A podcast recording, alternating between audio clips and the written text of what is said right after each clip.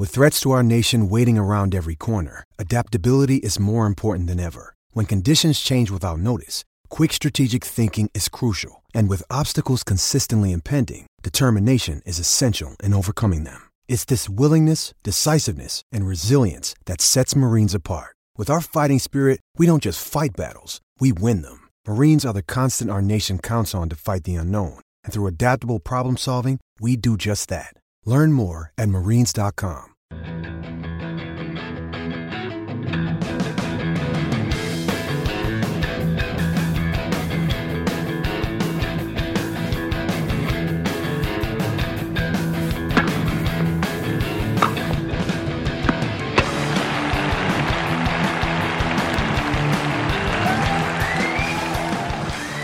You're listening to the Tennis.com podcast. And here's your host, Ed McGrogan. Tennis.com podcast time. Did you miss us? I uh, it's been a little while. I realize I'm Ed McGrogan here with Richard Pagliaro. Um, still, in my opinion, recovering from the U.S. Open, uh, the whole Grand Slam season in general. Uh, tennis obviously doesn't stop for that with the Davis Cup right after, but this week, finally, um, they're really uh, is, is, not too much going on. So I think it was a good time to kind of take stock of uh, of where we're at right now. I'm here again, as I mentioned, with Richard Pagliaro. Um, from this fall season, Richard, uh, you know, I've got two sort of minds on it. Is one, I was thinking that this fall could be a very captivating season. What with Djokovic's record, really, he has one of tennis's greatest achievements at stake, depending on how he finishes the year. Every match of his is kind of a big deal at this point. On the other hand, you see players pretty much universally displeased with the with the schedule. That's not a new thing, but they've been kind of more vocal about it this year. You know, what do you think about this fall upcoming? Is it a uh, ex- exciting time or kind of going to fizzle out? I'm excited by it because I think you have guys who have kind of hung around the top 10, like uh, Monfils, Al- Almagro, guys who maybe haven't done it in majors who are trying to protect that top 10 position. And then you got guys like uh, Dolgopolov, Isner, uh, Tipsarevic, guys who want to make that push into the top 10. So I think you'll see guys eager to play, you know, a pretty full fall schedule to try to to try to crack that top 10 and you got guys trying to hold on there too so that's that's always interesting for me and also stylistically when you get into the paris indoors you see like the very rare serve and volley or like a low draw. you see kind of a little bit more styles how styles can impact the game indoors a little bit this is this is kind of the oddly enough even though the french are more associated with clay so that they're actually like a very uh, indoor tennis oriented group players. I think about like you mentioned Llodra, of course. Simon, Simon's had great indoor. Simone results. did really great in 2008. He beat Federer at the Masters right. Cup. Um, Tsonga, Tsonga's his only tough. Masters win in Paris. Yeah. Monfils is like a guy who I think you're dead on about that. That this is the kind of time where he makes hay a little bit. Especially in Paris, he loves playing there. And sometimes indoors brings out the, the aggression in Gasquet, who he'll play 12 feet behind the baseline. Outdoors, you put him indoors, he gets a little bit more motivated to come forward, which he can do. Yes, there's more to be, uh, I guess, oddly, there might be more to be motivated about when there's less on the line, really, yeah, for, exactly, for guys like that. Um, so while we have indoor on the mind, who are some of the guys that – I think we mentioned a few of the French players. Are there any more that come to mind that you could? Because it, it tends to be that this time of year you, you send to see a surge from a, a player. We've seen it like David Nalbandian's a really good example. Yeah, he's he, a good one. He won back to back. Safin when he was still around. I think a guy like Del Potro has got to be real motivated coming off what happened in Serbia and that he seems to be getting his health together. And look, Isner since Newport has played his best tennis of the year after really sort of struggling you know, just kind of spinning his wheels the first half of the year. So to me, that's a guy who should really be motivated.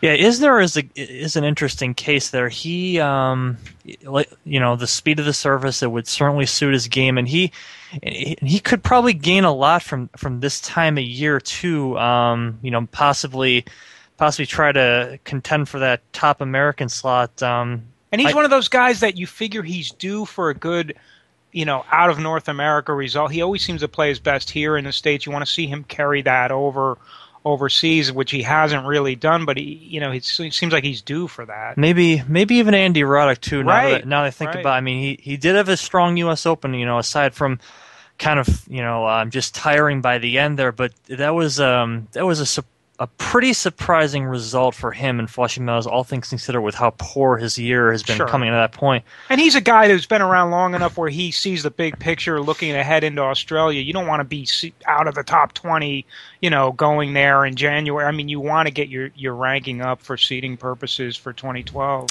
Now, now saying all that though, uh, this year, if nothing, well, this is of course the year of Novak Djokovic that can't go understated. But this year, really, if it if it wasn't for Djokovic just cleaning house everywhere, you might remember this year as more of the year of just utter dominance by this top four group here. I mean, they they made it seems it seems like almost every tournament that they were in Masters or Slam, you'd see a minimum of three of them in the final four. Um, so what's coming into the fall here with all this sort of you know is it like a very apathetic autumn season like do you expect these guys to continue that sort of motivation level of play when things really aren't at stake I think the level of play could be there. I'm not sure about the motivation because you're seeing sort of the aches and pains in Djokovic now, and just at just you know you just think the law of averages he can't keep going at that level. Although he's playing an extraordinary level, Nadal does not like to play indoors hard court. It's that's his probably his least favorite surface. So I think he might just limit it just based on that. He he just doesn't like the surface that much. I would think Federer of the big four is the guy who really sort of feels like he has something to prove. He's been on the cusp of that big win in a major, and just a few points here and there could have made all the difference. You know, I mean, Djokovic definitely could do well. It's just you wonder if you know the back injuries, all this stuff is his body kind of crying out for a break. And you know, let's not forget he played into December last year, so yeah.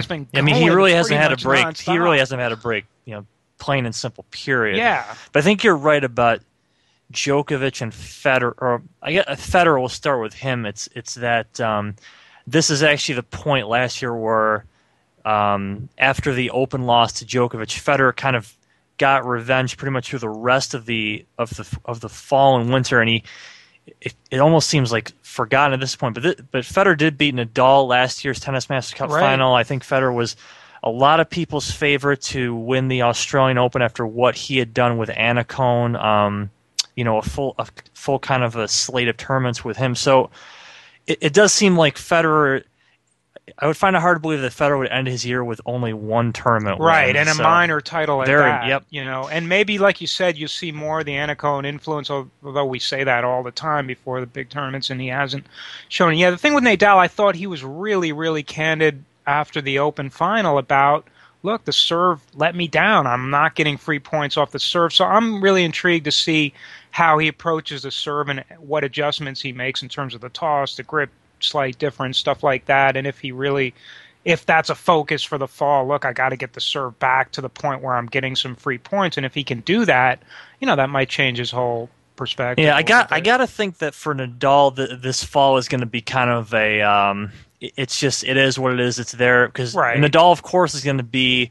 The one thing that I will say he should be motivated for, and I expect him is a Davis Cup final now because Yeah. if Spain's in there, um, it'll be in Spain again. You can expect you can expect Nadal, I think, to put that as the higher priority than anything really. Although, Um, like you said, he's got the find the Masters Cup points to defend, and that's a pretty big, you know. Yeah, I mean, I suppose he has to win a lot to keep up with uh, Djokovic to even be in, in spitting distance. Um, you know, I, I think for Rafa, it's really the, the you know, it's almost like a next year thing at this point for him. But we'll you know we'll see what that is. Um, and for Djokovic, I was looking at his playing schedule before this latest um, this back injury here, and I was looking at it for the reason that I, you know I wanted to see how realistic Djokovic's chances were at this 82 and three record, and you know he was actually slated to play quite a few tournaments, not just Shanghai and Paris and the Masters Cup, but he has some of the Asian commitments. You can, I'm sure, tie that to you know some some of the exposure that he wants to get. Of course, he was also going to play in Basel again still, Right, And, and, And so he's was done- played well there too. and- yeah, so it was pretty surprising to see what Djokovic's fall had in store, and you wonder how that's going to be amended now at this point uh, with with his injury. But um, I do the the story of him going for arguably tennis's best year. I think is still um, the major story this Yeah. fall, and we'll see kind of where you know where he ends up there. The other thing that we don't talk about a lot, but it's worth mentioning, is these guys are up for bonus. You know, they a lot of them have endorsement deals with their racket manufacturer or the apparel companies, where you know you keep winning, you get more titles. That's more money. That's more bonus money, and that is an incentive for some of these guys. Yeah, yeah. There's uh, yeah. There's always something. It's it's not going to stop. It may slow down a little bit after the Open, but uh, you you guys know by now this isn't going anywhere. But uh, the next tour stop. So um, one guy of the four we didn't mention, Andy Murray. Um, he had some some choice words on, on the schedule, uh, specifically financially based. He was talking about the U.S. Open, which um, may I mean, I could totally see this happening going to 15 days at some point. Um, you know, trying to trying to just basically stretch it out as long as they can there. Um, but he was kind of griping about the the money situation for the players, and then to come to combat that was Michael Stich. Yeah. Um, and so, why don't you go over that a little bit? What Steek said, and um, you know, kind of your take on that. Well, I think what Stich was basically saying is, you know, it's not as maybe cut and dried as Murray suggests because what tournaments represent is job. It's jobs opportunity. And so if you're one of the top five or six guys or top 10 or 20 guys in the world, you know, sure, you can be on the bandwagon. You know, we don't need more tournaments. We need less tournaments because most of the time you're going pretty deep in the draw. So you're making your money anyway. But what if you're outside the top 50? What if you're 50 to 100? Those 250 tournaments, 500 level tournaments, those are jobs for those guys. And I don't think, I think Murray, you know, I think he, they, they, they had a good show of solidarity at the Open when Murray and Roddick and Nadal came together and really sort of forced the USTA's hand about the, about the Monday final. But I think there is that chasm between the top, sort of the top guys and the guys It's chasm, below in- the it's chasm in the 50. rankings and otherwise. Yeah, it's the haves and the haves not. And if you're not one of those top guys, you know, you want more tournaments because it's more jobs because you know, it gives you an opportunity if you don't qualify to go to the next tournament and qualify and get your ranking points and get your money. So I think that they don't always acknowledge that when they're talking about, you know, what's best for the players, what's best for the game. There's sort of a two-tier focus about what's best for the game because it depends where you're ranked and how much money you have as far as so I think Stich and Stich who's now involved in Yeah, the so I was gonna- tournament gonna side say, of it he he's is- got the perspective of hey I was a top player now I'm on the tournament and it's not only the jobs for the players it's jobs for tournament staff and Yeah, and he- the exposure for the game to take the game into smaller markets that's important He's with uh, in Hamburg with the Right. which uh, a tournament that's been kind of saddled over the years with right falling from, from, going from the Masters to, yeah. uh, So he, he um he's definitely on that perspective, of course. And he Uh, also said, "Hey, look, you know, it it would basically your your your view would hold a little more validity if these guys weren't running around chasing exhibition dollars. So that you know, they're on the one hand talking out of one side of their mouth about." Hey, we need a shorter schedule, but then some of these same guys are going out and playing, you know, for the exo dollars. So it's sort of it's a little bit hypocritical. Yeah, though you know the EXO thing. That's the that's the one argument that I think critics always tend to make about the players that no matter what they say, they're still going to be playing during the uh, during the dead months here for a paycheck somewhere, and and the players do usually little to disprove that. It, Yeah. It's um, you know, it it can be of course, you know, made for a a a charity thing or whatever, Sure. but but the the point is is that they are not recuperating or um, getting what they des- what they desire out of the season, which is an extended true break from tennis. Um, and, And so that's true because you're you're playing so many different. Con- I mean, I understand what they're saying. They have a legitimate gripe that you, the travel, you know, the different time zones, the different surfaces. But like, hey, let's look at a guy like Djokovic after the French Open. What did he do? He didn't go play a grass court tune-up. He said, "What I need now is rest. I need to rest and get ready for Wimbledon."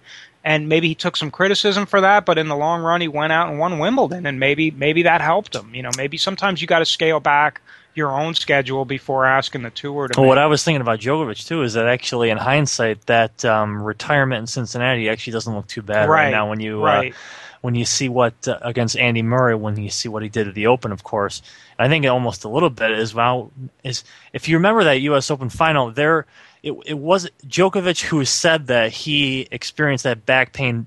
I think before right, the start of the Open. That, yeah. During that final, there was, um, you know, from the commentary booth, you saw him kind of pick or, you know, stretching the back and everything, and they Um, you know, I do wonder if that if that ended up going five sets, if Nadal didn't kind of really wane at the end there, if uh, if Nadal might have kind of caught him at the end there. And he did say Djokovic the, kind of was on fumes. It seems yeah, like. and he yeah. said in the interview after he did not want to go five because he felt Nadal was stronger, and I I tend to agree with him after watching the match. You know, he felt if it went five, Nadal physically would have had, would have had the advantage, and you know after you've seen what happened to him in Davis Cup, you could kind of see why why he would feel that way. Yeah.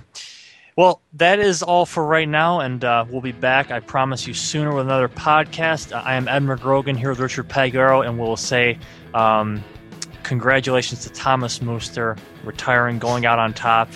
Age uh, is it 44 now? 44. You said 44. Gave it a good second go. Take care, friends. You've been enjoying Tennis.com's weekly podcast. Thanks for listening. For all the latest news and events, head over to Tennis.com.